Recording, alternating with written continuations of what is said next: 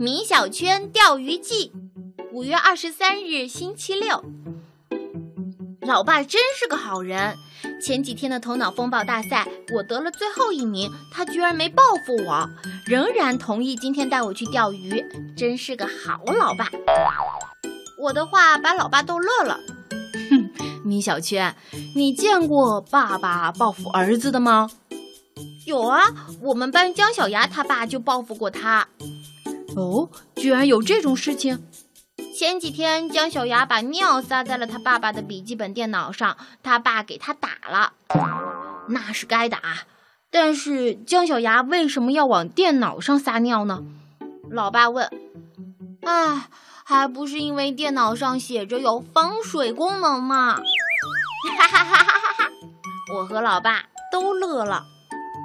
老爸向邻居大叔借了一辆电动车，带着我向鱼塘飞奔而去。可是为什么不叫老妈一起去呢？我坐在后面问道。老爸给出的说法是：男人是负责钓鱼的，女人是负责做鱼的。我又问：那我米小圈是负责干嘛的呢？你呀，是负责……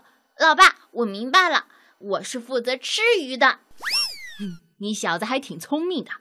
一个小时后，我们终于到达了郊区的一个鱼塘。钓鱼的人很多，鱼塘边还立着一个牌子。我问老爸：“老爸，这鱼塘里的水有多深？”“嗯，最深的地方大概有七八米吧。”“那我要是掉下去，岂不是会被淹死啦？”“米小圈，不要说这么不吉利的话。”“哦。”再说，你就是掉下去了，爸爸也一定会跳下去救你的。真的，真的。可是老妈说你不会游泳啊。那我也跳，够义气。老爸拿出两把小椅子，又拿出钓鱼的工具，然后往鱼钩上弄鱼饵。我又好奇地问：“老爸，你为什么要把一块泥巴弄到鱼钩上？”米小圈。这可不是泥巴，这是鱼饵，就是给鱼吃的好吃的。我明白了，这就像我不去上美术班，老爸就会拿出糖果来诱惑我。鱼可真惨，为了吃好吃的，把命都送了。老爸用力地把鱼竿甩了出去，然后我们就等待大鱼上钩。等啊等，等啊等。两个小时过去了，我们还是没有钓到一条鱼。老爸把鱼钩收了回来，放了更多的鱼饵上去。我想明白了，如果老爸给我糖果，我还是不想去上美术班，老爸就会给我更多的糖果了。老爸把鱼钩再次甩了出去，没多久，鱼漂竟然动了。哇，有鱼上钩了！我高兴地跳了起来。老爸，赶快往回拽鱼线，原来是一只鞋。我和老爸失望极了。老爸告诉我，今天之所以没钓到鱼，是因为鱼已经吃饱了。不会吧，老爸，鱼吃饱了？你不会是骗小孩的吧？这时，老爸做出了一个重大决定：买鱼。老爸花了五十元钱买了三条大鱼，我们高高兴兴地回家了。路上，老爸对我说：“千万不可以把买鱼的事情告诉老妈。”我问为什么，老爸的答案是：“这是男人之间的秘密。”回家后，老爸拿出鱼对老妈吹牛，说自己钓鱼多么多么厉害，今天的鱼非常喜欢让他钓。老爸呀！说谎本来就已经错了，吹牛就更不对了吧？我要学游泳。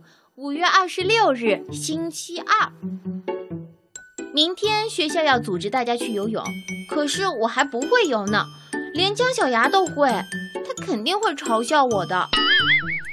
老爸走过来说：“这有什么难的？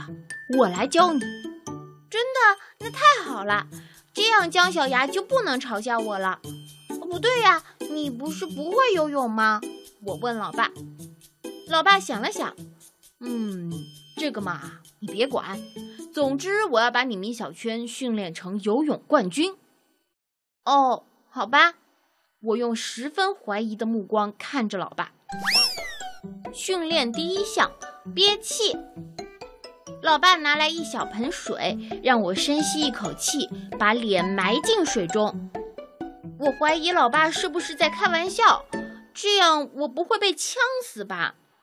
老爸说：“放心，肯定不会。”于是我要求老爸给我做示范，可是老爸就是不肯。他说：“是你米小圈要去上游泳课，又不是我。”嗯，好吧。呛死也比被姜小牙笑死强。我紧闭双眼，把脸埋进水盆里。咦，我果真没有被呛死，并且坚持了五秒钟。第二次把脸埋进水里，我坚持了十秒钟。几次下来，我的最高记录是二十秒，太好了！训练第二项，吐泡泡。这回老爸让我用力吸一口气。将脸埋进水盆里，把气吐出来。我照做，我嘴里果然吐出了好多小气泡。我听见气泡发出咕嘟咕嘟的声音，真好玩儿。我嘴里的气泡吐光了，我还想接着吐，却一不小心把水吸进了鼻子里，呛得我眼泪都快出来了。老爸说，做人不可以太贪心。训练第三项蛙泳。老爸在床上摆了一个游泳的姿势，让我也跟着学。我笑着说：“老爸，你的姿势好难看啊，像只大青蛙。”这就对了，我要教你的就是蛙泳。老爸很得意的样子，不就是学青蛙游泳吗？我还会学青蛙叫呢，呱呱呱。老爸说：“我学的青蛙叫不像，他叫道：呱呱呱呱呱呱。”我没学了几次，终于学会了青蛙叫，可是我还是没学会蛙泳呀。